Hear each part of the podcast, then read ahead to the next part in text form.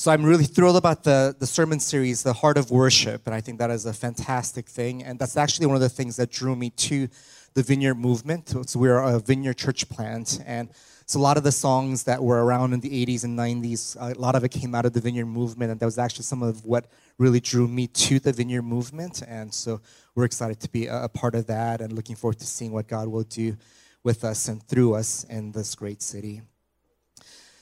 So standing at 29,029 feet or 8,848 meters, Mount Everest is the tallest peak in the planet. And it was on May 29, 1953 at 11:30 a.m. that Sir Edmund Hillary and Tenzing Norgay, a Sherpa, became the first people ever to climb to the peak of the Mount Everest. And since that day, almost 4,000 people have reached the summit. And while these 4,000 people could go back home and brag about what they accomplished, there are almost 300 people who died attempting this treacherous climb. And there are still over 200 bodies that were never recovered from the mountain. The quest to climb Mount Everest demands everything of the person attempting to do it. It takes over a year just to prepare your body and your mind to make the climb. And not only the training, but the financial cost to do this is, is, cra- is crazy. It's $25,000 just to get the permit to climb. And then, of course, you have to hire Sherpas and other, other guides to help you do that. So the quest to climb Mount Everest means that everything else in your life takes a back seat for a full year. So for a solid year, those who dare to climb Mount Everest must have a singular focus. It demands everything of those who attempt to climb it. When George Mallory, a, another mountaineer who made three attempts to climb Mount Everest, was asked why he wanted so badly to climb Mount Everest, he quickly and simply replied, Because it's there. Because it's there. This statement has been called the most famous three words in mountaineering. Whether it's Mount Everest or the K2, the grandeur of the highest peaks on the planet, there's something about that that calls us upward. We stand in awe of the mountains. Just even looking around Vancouver, right? The glorious mountains all over. And something about that just propels us forward. There's something deep within us that is moved beyond words when we behold the splendor of the highest peaks on the planet as if God dwelled there. We've been talking about worship for the past few weeks at Thrive Church, and what I want to talk to you about today is not so much the, the act of worship, but the worshiper. Not the, the, the activity of worship, but the worshiper, him or herself. To move from the activity of worship to the person doing the worship because as John Wimber, who is the founder of the Vineyard Movement, he said this He said, We learned that what happens when we are alone with the Lord determines how intimate and deep the worship will be when we come together. Let me read that again. We learned that what happens when we are alone with the Lord determines how intimate and deep the worship will be when we come together. Have you experienced that in your life? What if worship is more than what we do at church? What if, in fact, worship is more about what happens from Monday through Saturday? What if God is really after not so much about what we do, but who we are becoming? What if more than the act of worshiping, what truly touches the heart of God is the kind of worshiper that we are becoming. What if? I want to spend the brief time that we have together to ask one very important question. In fact, I would say that is the most important question that any person could ask because question after question, every other question will lead ultimately to this one question. And so today, borrowing from Psalm 24, which is a passage that we'll be studying, I've entitled my sermon, Who May Ascend the Mountain of the Lord? Who may ascend the mountain of the Lord? So let's just pray together really quickly and we'll dive into scripture.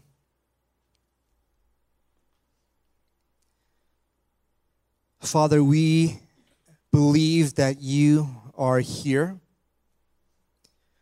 We believe that this is holy ground. We believe that you are here to change lives. We believe that you are here to answer our prayers. We believe that you are here to make us more and more like your Son, Jesus. God, for just this brief time that we have together, I just pray that you would, by your grace, allow us to just cast aside every distraction every big, decision that's looming, all the things that's waiting for us this week, and all the things that we have to process from last week. We just want to be here with you, simply as your son and your daughter, because we love you, because we want to be with you, because we want to see you. So, God, I pray you would in our gathering in this place right now. Just send your spirit just in a palpable way that we would feel your presence here. That we would see uh, faith released in our midst to believe in you for greater things. We pray, God, for healing in our midst physical healings, relational healings, families coming together we pray for uh, you to call the prodigals back to yourself. We want to meet with you face to face today, Lord. In Jesus' name we pray. Amen. So if you have your Bible, please turn with me to Psalm 24. Psalm 24.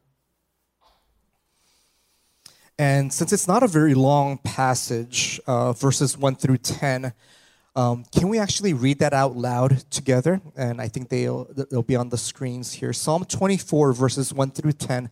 Let's read it out loud together. The earth is the Lord's and everything in it, the world and all who live in it. For he founded it on the seas and established it on the waters. Who may ascend the mountain of the Lord? Who may stand in his holy place? Those who have clean hands and a pure heart, who do not put their trust in an idol or swear by a false God. They will receive blessing from the Lord and vindication from God their Savior. Such is the generation of those who seek him, who seek your face, God of Jacob. Lift up your heads, you gates be lifted up, you ancient doors, that the King of glory may come in. Who is this King of glory? The Lord strong and mighty, the Lord mighty in battle.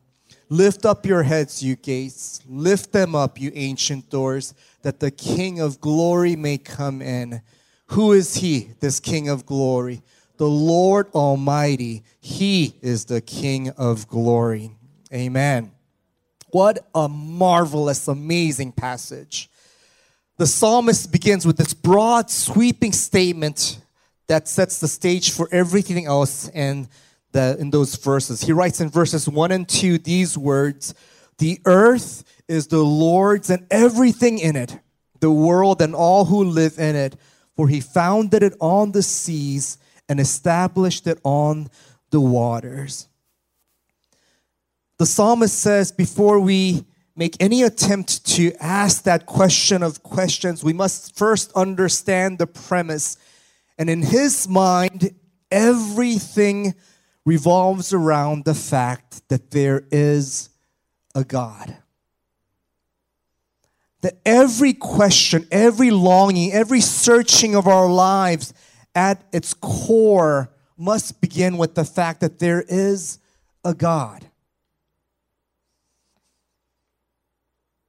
And not only did He create us, He created the universe.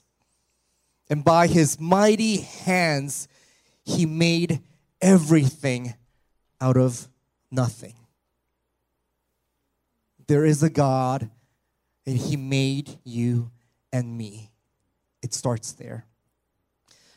So, as Christians, we believe that there is a God. As Christians, we believe that this God is a God of love.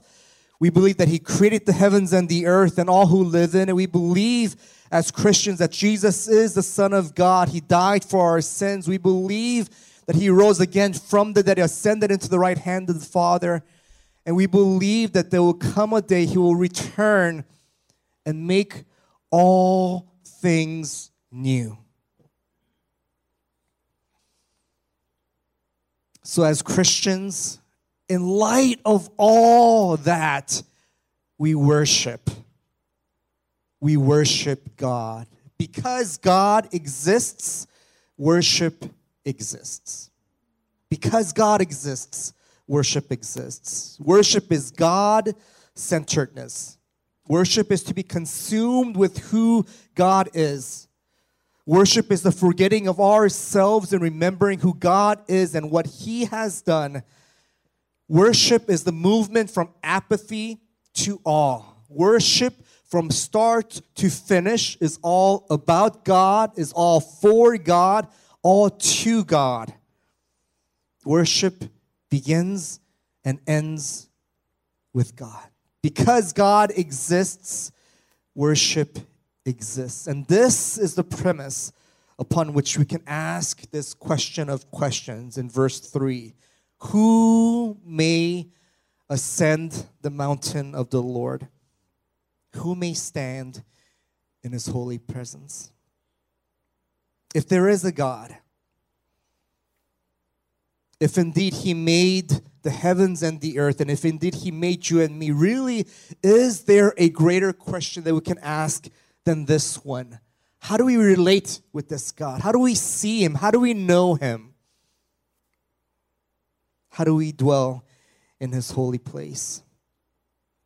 And this is the fundamental question that every single religion is trying to answer. Who is able to meet with God? Or to put it another way, who is that person who can see God?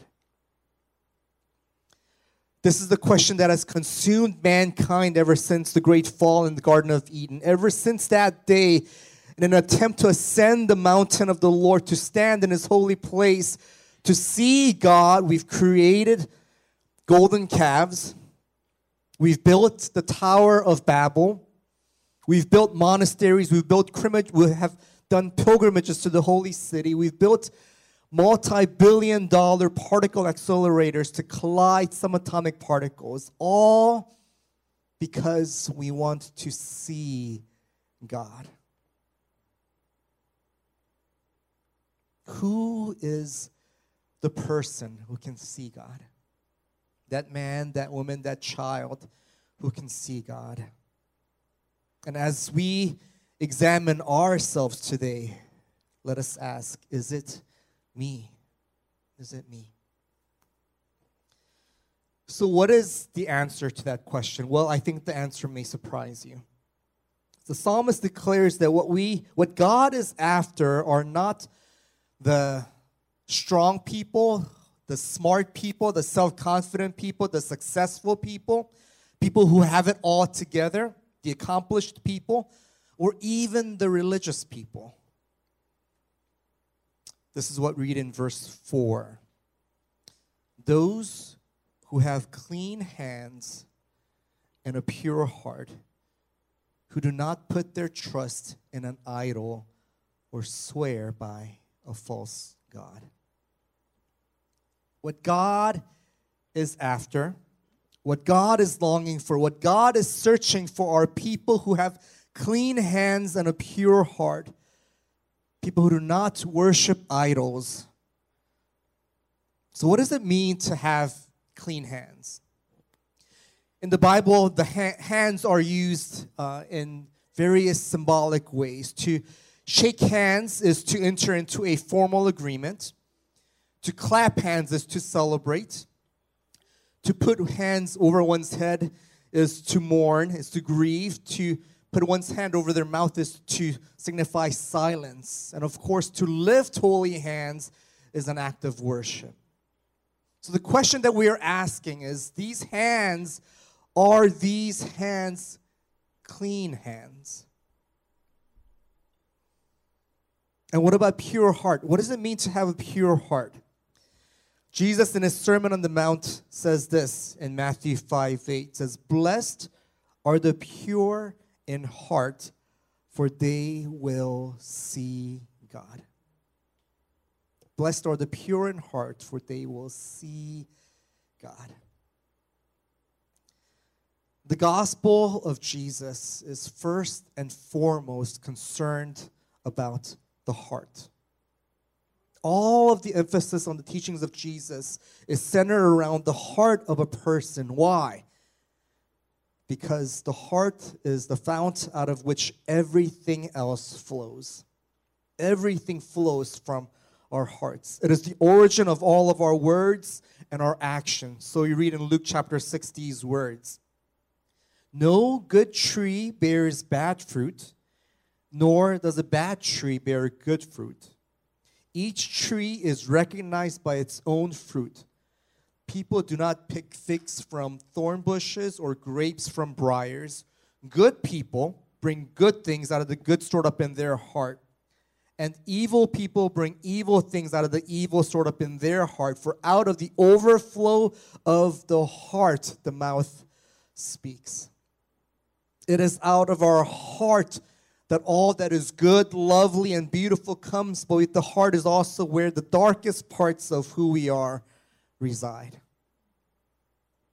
Matthew 15 19 says this For out of the heart come evil thoughts, murder, adultery, sexual immorality, theft, false testimony, slander. So, what it's saying is when someone murders someone, when someone has an affair, when someone steals, when someone does something evil, that does not start with their brain or their eyes, it starts in here. Those are actions that started all the way in our hearts. A pure heart is a heart that is without hypocrisy, a heart that has absolutely nothing to hide. A pure heart is an undivided heart. And is it not the divided heart that is the fundamental problem for us in attempting to ascend this mountain of the Lord? I want to see God so badly, but my eyes keep wandering. So, how clean are our hands today? How pure is our heart today?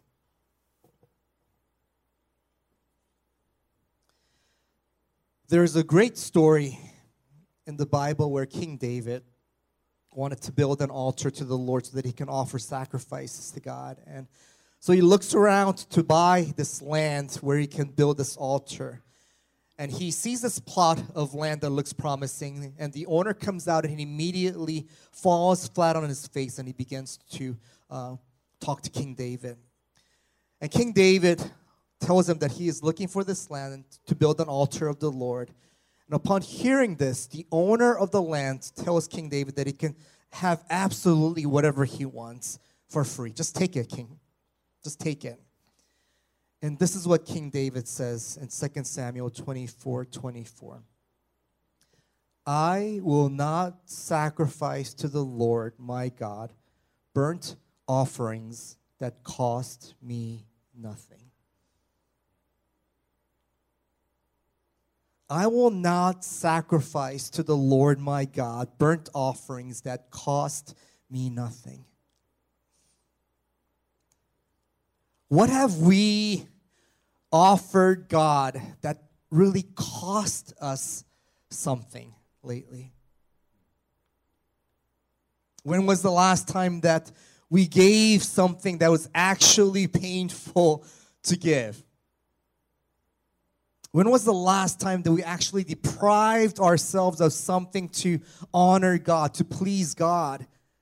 When was the last time that we offered God an actual sacrifice of praise, worship that cost us something?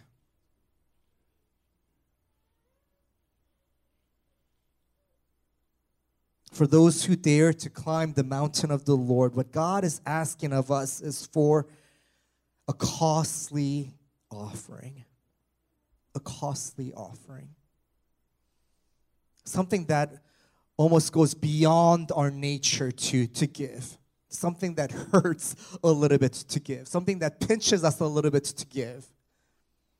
Something that doesn't come naturally out of our just who we are but that it actually goes counter in some ways to who we are to give something to God that is actually hard for us to give. The journey up the mountain is a costly endeavor, and I want to talk about four costly offerings that are required of us to climb this mountain of the Lord. First is the costly offering of repentance, the offering of repentance. To be that person who can ascend the mountain of the Lord, we must first deal with our sin. The great pastor John Stott uh, said this. He said, Sin and the child of God are incompatible. They may occasionally meet, they cannot live together in harmony. There is a time in our worship to be joyful, to be loud, and to celebrate, but there are also times where the most worshipful thing that we can do, that we can offer God, is to repent. Sometimes our loudest worship is profoundly silent, an offering of repentance. An offering of repentance. So here's one thing that I would love for us to, to try uh, sometime this week, and just want to encourage you. So rather than rushing in to church, you know, right as it's getting started. Not that any of you guys do that here, but those other churches where people do stuff like that, that, you know, they're, they're running late and all that, and they just kind of rush in and kind of just go about their day. But what if you actually take some time to prepare yourself for worship? What if actually you arrive here 10, 15 minutes before service starts and sit in this room and quietly just wait upon the Lord, to reflect upon your week, to examine your heart and see if there are things that we need to give God in repentance. What if not only on Sundays we actually make that a regular part of our daily routine that before going about each day that we actually spend time 10 15 minutes a day reflecting on our lives and asking god god show me what i need to work on today. What are you highlighting in my life today? What should i repent of today? And i feel like some of the the biggest dangers of us christians is we're, that we're so busy we're running from one activity to the other. We have jobs, we have families, we have relationships, all of these things that constantly demand our time. We're rushing from one thing to the next, and there's never a time to sit and be with God.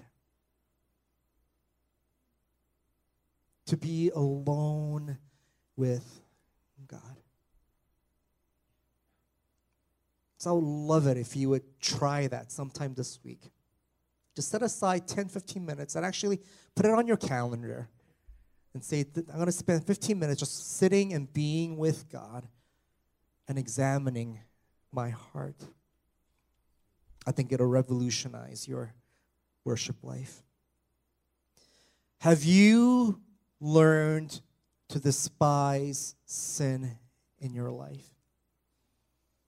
Have you matured enough as a Christian to absolutely hate sin? Have you put to death your sins? as Paul says in Romans 8 13, for 13. For if you live according to the sinful nature, you will die. But if by the Spirit you put to death the misdeeds of your body, you will live.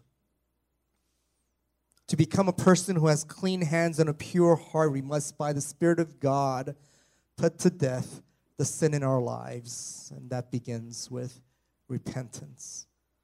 So that's the first costly offering. The second costly offering is self denial. Self denial. Psalm 24, verse 4. Those who have clean hands and a pure heart, who do not put their trust in an idol or swear by a false God. Self denial means removing the idols from your life, removing the false gods in your life, starting first with yourself. Colossians 3 5, it says, Put to death, therefore, whatever belongs to your earthly nature sexual immorality, impurity, lust, evil desires, and greed, which is idolatry. So, what are the idols in our lives? What are the things that we've put up on a pedestal? And it's easy to point out things like sexual immorality and lust and greed. We say, of course, those are terrible things. Yeah, let's remove those things. But what about the different kinds of idols that you and I have? Idols of comfort, idols of safety, the idol of marriage, the idol of family.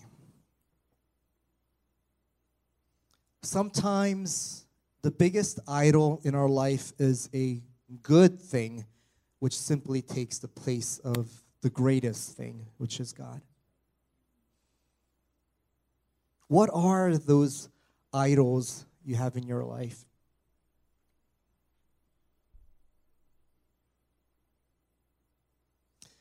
Let's take, for instance, money. And that's fun to talk about, right? It is arguably the greatest idol in most of our lives. And to remove an idol, you must break the stronghold that it has on your heart. And if money is your idol, I think the best way to loosen its grip is to give it away as much as you possibly can, as often as you possibly can, to the point that it actually hurts a little bit. So I love the video that you guys saw. This idea of tithing, which is a hard teaching to swallow for many of us. So if you haven't started tithing, I want to challenge you to start there. It's this idea, God, of God, everything that I have is yours, and as an acknowledgement of that, I'm going to tithe to you. So if you haven't started tithing, start there. And if you are already tithing, let me kind of challenge you with this. Try giving just 1% more each year. If you are giving 10% now, next year try 11% and 12%, so on and so on and so on. So 10 years from now, you're giving God 20% of your income. Can you imagine giving 20% to God? The average person in a church gives 3.2%. And so we have this weird way of thinking about money. If, if I have more money, of course I'll give it away. But here's the thing the more we actually make, the less we give. It's funny the more we make, the less we give.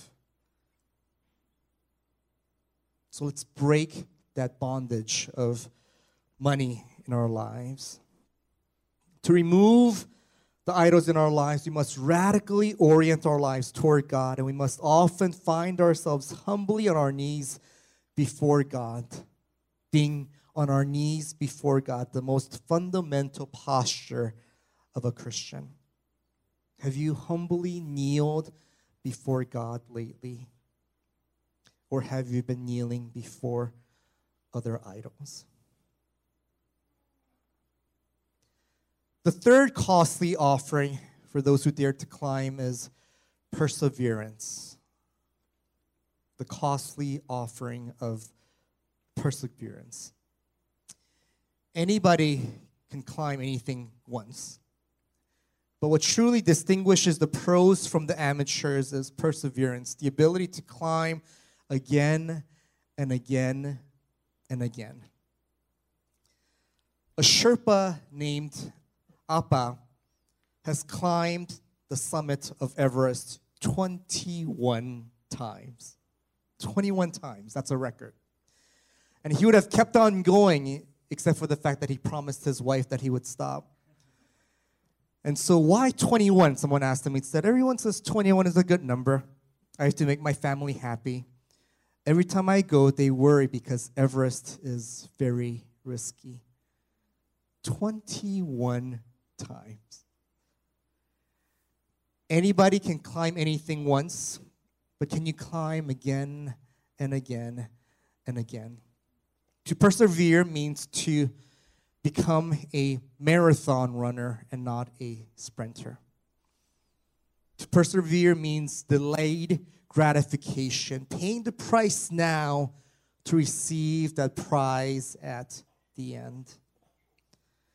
James 1:12 we read this. Blessed are those who persevere under trial because when they have stood the test they will receive the crown of life that God has promised to those who love him. I wonder if anybody here is on the verge of giving up, whatever it may be.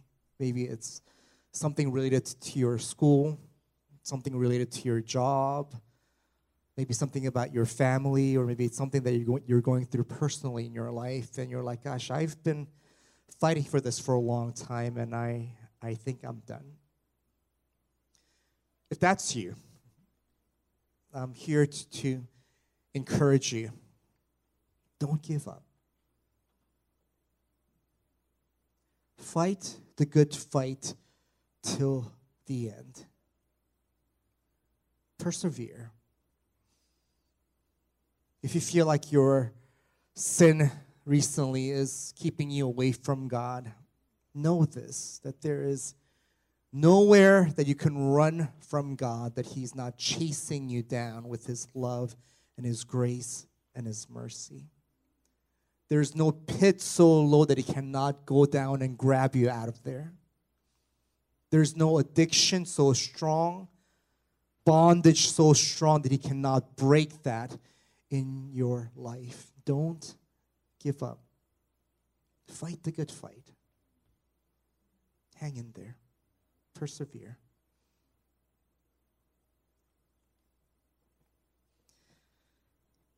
So, we talked about the costly offering of repentance, self denial, and perseverance, but none of that means anything without faith.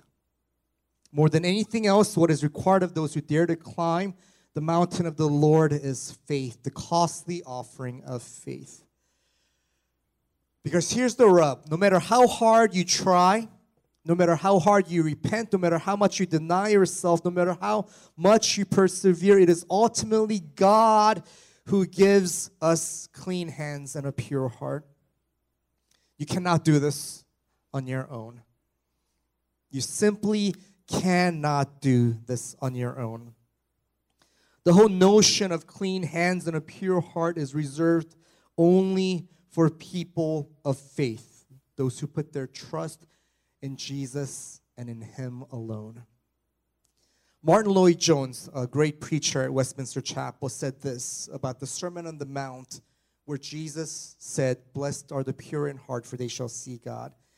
He says this It says, The Sermon on the Mount comes to us and says, There is the mountain that you have to scale the heights you have to climb. And the first thing you must realize as you look at the mountain, which you are told you must ascend, is that you cannot do it.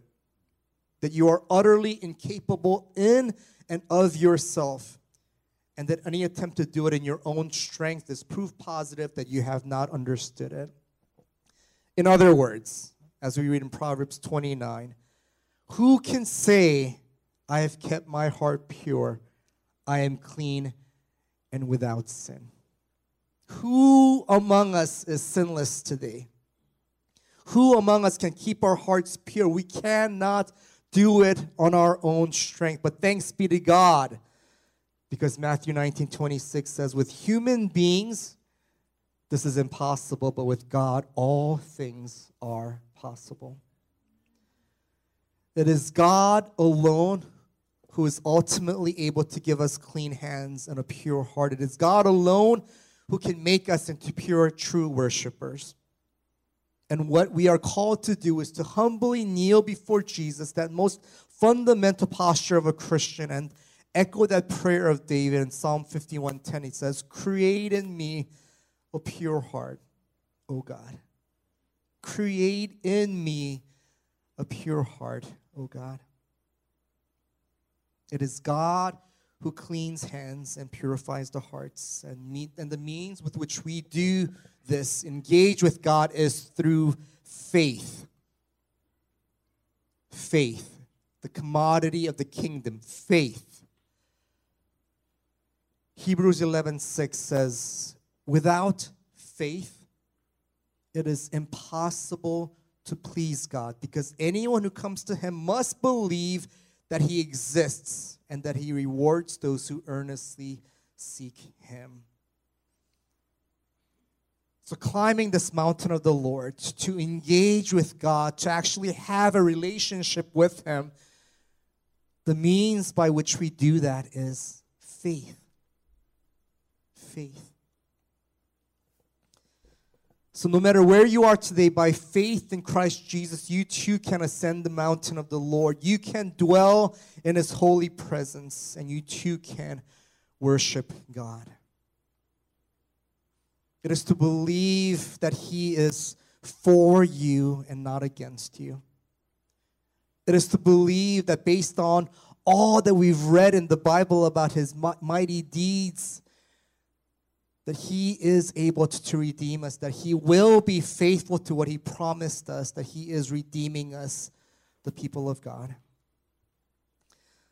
So, verses 5 and 6 of Psalm 5, Psalm 24, we read this The reward for those who climb. They will receive blessing from the Lord and vindication from God their Savior. Such is the generation of those who seek Him who seek your face, God of Jacob. All right, great. Got some mood lighting here now. The great reward for those who by faith pursue God is blessing and vindication. So, what is blessing and what does it mean to be blessed? Well, contrary to popular belief, to be blessed does not mean that you get to drive around in a Mercedes Benz with the sticker on the bumper, it says, Too blessed to be stressed. That's not it. And if you have that sticker, I am sorry, but I just made fun of you. To be blessed means to be approved by God. To be blessed means to receive the applause of heaven, that God is looking down at us and He's applauding our lives to be approved by God. There's no other approval that means more than that. And then we read that he will not only receive blessing from the Lord, the approval of heaven, but that he will also be vindicated. So, what exactly does it mean to receive vindication? So, it means to be justified, it means to be acquitted, to be exonerated. Vindication is something that is reserved for those who have been unjustly blamed and punished. Do you know that sometimes being followers of Jesus that we get unjustly punished and persecuted?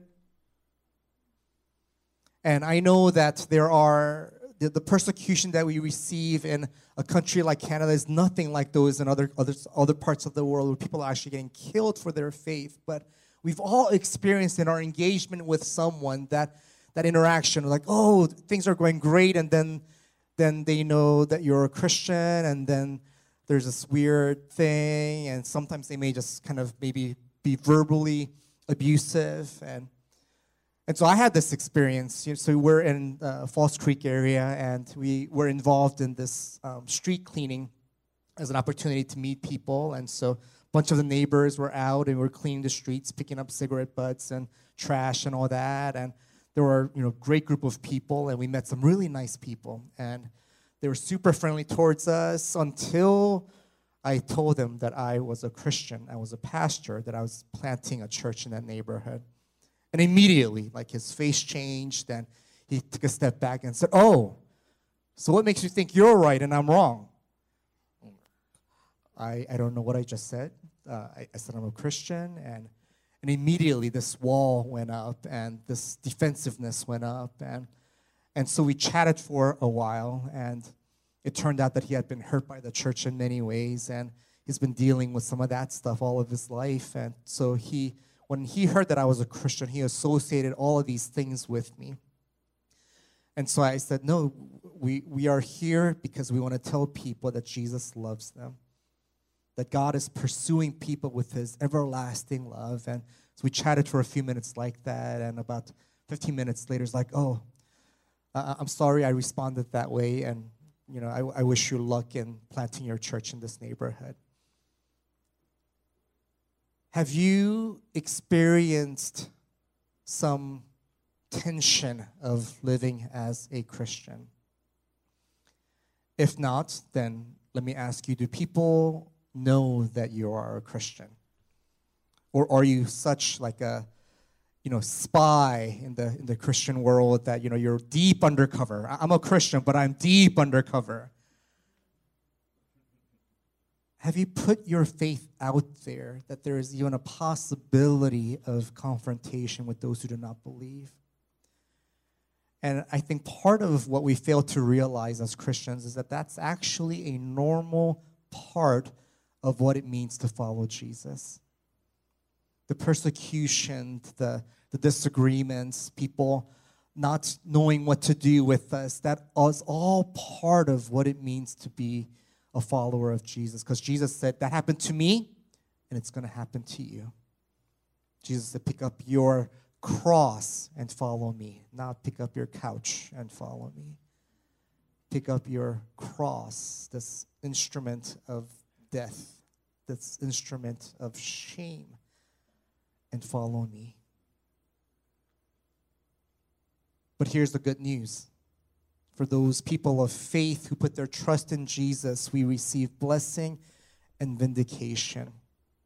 The judge of all judges, the righteous and fair judge who sees all things, who knows all things, says, We will be vindicated. We will be rewarded for our faithfulness. The psalmist concludes this wonderful psalm with the prayer in Psalm 27. I'm sorry, verses 7 through 10. It says, Lift up your heads, you gates, be lifted up, you ancient doors, that the King of glory may come in. Who is this King of glory? The Lord strong and mighty, the Lord mighty in battle. Lift up your heads, you gates, lift them up, you ancient doors, that the King of glory may come in. Who is he? This King of glory, the Lord Almighty. He is the King of glory. The psalmist, with eyes of faith, sees Jesus. With eyes of faith, he sees Jesus who ascended up a different kind of a mountain a hill where he is nailed to a cross. With eyes of faith, he sees that it is only because Jesus ascended that mountain that we are able to ascend the mountain of the Lord. With eyes of faith, he sees Jesus. I'll end with this one last story. There's a story about a woman in Luke chapter 7. And she wakes up this morning. Uh, with the sense of excitement that she hasn't felt that since she was a little girl. This is going to be a very special day. There's a buzz all around town because everyone has heard that there's going to be this big party and all the who's who of the city is coming to town. But that's not why she's excited. She doesn't care about those who's a, who's who. She learned early on that people who possess power and fame were most often the people who had the coldest hearts and the darkest secrets. She knew this because they were some of her best customers. She couldn't care less about the who's who of the city. All she cares is about one particular person. She never met him before, but she heard plenty of stories about him. And the stories were spectacular and amazing. Some people said that he can make the blind see and the lame walk. Others claimed that they saw him walking on water. Many talked about how he took just a few fish and bread and fed what seemed like thousands of people. The stories were fantastic. But what drew her most to him more than anything else was she heard how he loved people who were unlovable. And she knew that she was very much in that category. So when she hears that he is going to be in town, she makes up her mind that she's going to see him face to face. She's fully aware that this is a gathering where people like her were not welcome, but still she must see Jesus. All through the morning and afternoon, all she can do is think about him, this man who was so different than any other person that she knows.